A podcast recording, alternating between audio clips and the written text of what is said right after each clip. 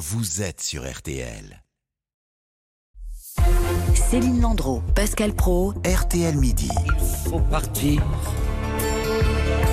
Il est grand temps, puisqu'il n'y a pas de printemps. Je pensais que vous auriez mis de petits oiseaux de toutes les couleurs. Non. Il n'y a pas de printemps sans hirondelle. Non. C'est ce que chantait Gilbert Bécaud. Chantez aussi le petit oiseau de toutes les couleurs. Oui, mais c'était moins raccord avec le sujet qu'on va développer, Pascal. Donc euh, j'ai j'ai choisi cette chanson-là, l'hirondelle de 74. Bonjour, Alain Beaugrain-Dubourg. Bonjour. Les hirondelles qui font partie des oiseaux qu'on voit de moins en moins au printemps dans nos jardins. C'est l'enseignement du comptage des oiseaux des jardins qui fête ses, ses 10 ans cette année. Vous êtes vous le président de la LPO, la Ligue de protection des oiseaux, et vous venez nous révéler le, bilan de ces 10 ans d'observation euh, citoyenne. Ça fait dix ans que des milliers de Français euh, regardent dans leur jardin les oiseaux qu'ils croisent.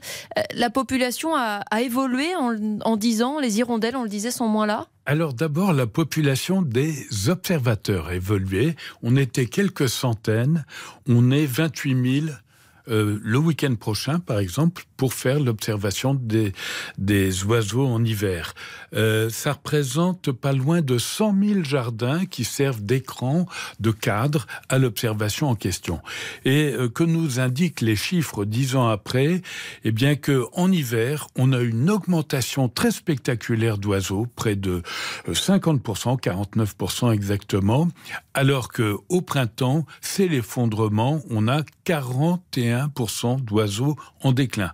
Alors comment se fait-il qu'il y en a plus euh, en, en hiver qu'en été? Bien tout simplement parce que les oiseaux nous arrivent des pays froids, du Grand Nord, des pays de l'Est, et viennent se réfugier chez nous.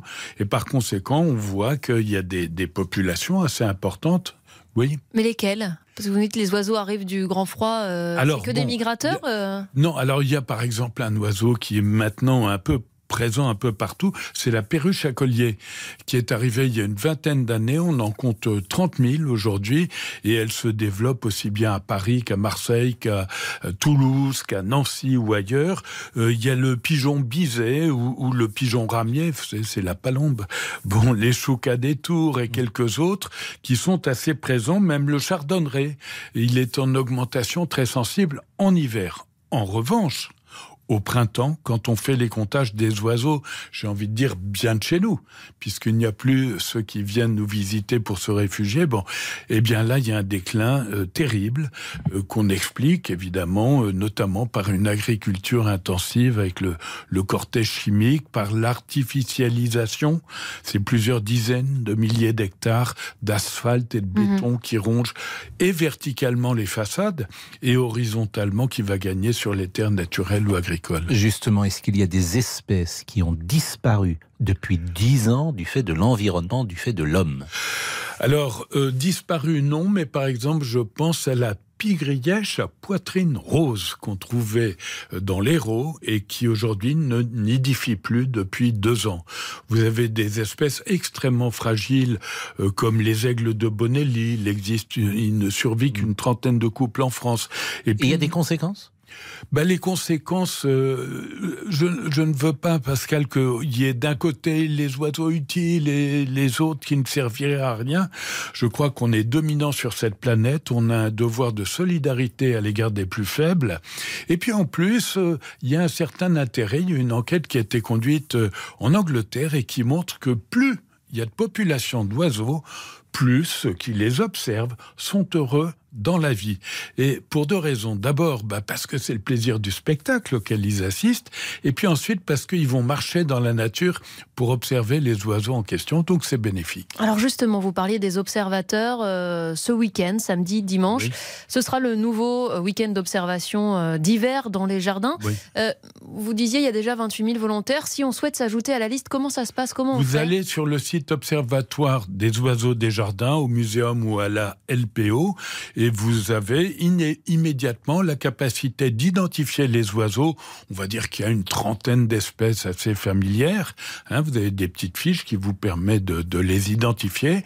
Et puis vous, vous restez une heure dans votre jardin ou dans un jardin public et vous ne comptez que les oiseaux qui se posent. Ceux qui volent au-dessus, vous en occupez pas. Voilà. Et puis vous envoyez vos données. En une heure, j'ai vu eh ben, euh, 10 maisons charbonnières, euh, trois rouges-gorges, euh, un pigeon bisé, que, que sais-je encore. Vous envoyez ces données. C'est extrêmement utile pour nous, parce qu'une fois qu'on a fait un état des lieux de la biodiversité, eh bien, on peut agir en conséquence pour aider les espèces les plus fragiles. Et il n'y a pas besoin d'être un spécialiste pour se Non. lancer. Même moi, je le fais, vous voyez. Merci beaucoup. On rappelle quand même que vous avez écrit le dictionnaire amoureux des Oui. oiseaux et que vous êtes un grand spécialiste euh, de tous les animaux et notamment des oiseaux. Et que les auditeurs d'RTL connaissent bien, puisqu'on vous retrouve Oui. tous les dimanches soirs à 18h50 Avec Vincent Parisot. dans On refait la planète. Merci beaucoup et à dimanche soir, donc Alain Bougrain-Dubourg. Merci. Dans un instant, RTL Midi, votre vie. Et de quoi va-t-on parler à l'instant? De la prime Rénov, comment réhabiliter son logement euh, intelligemment grâce au dispositif qui existe? À tout de suite. RTL pour tout comprendre de l'actualité.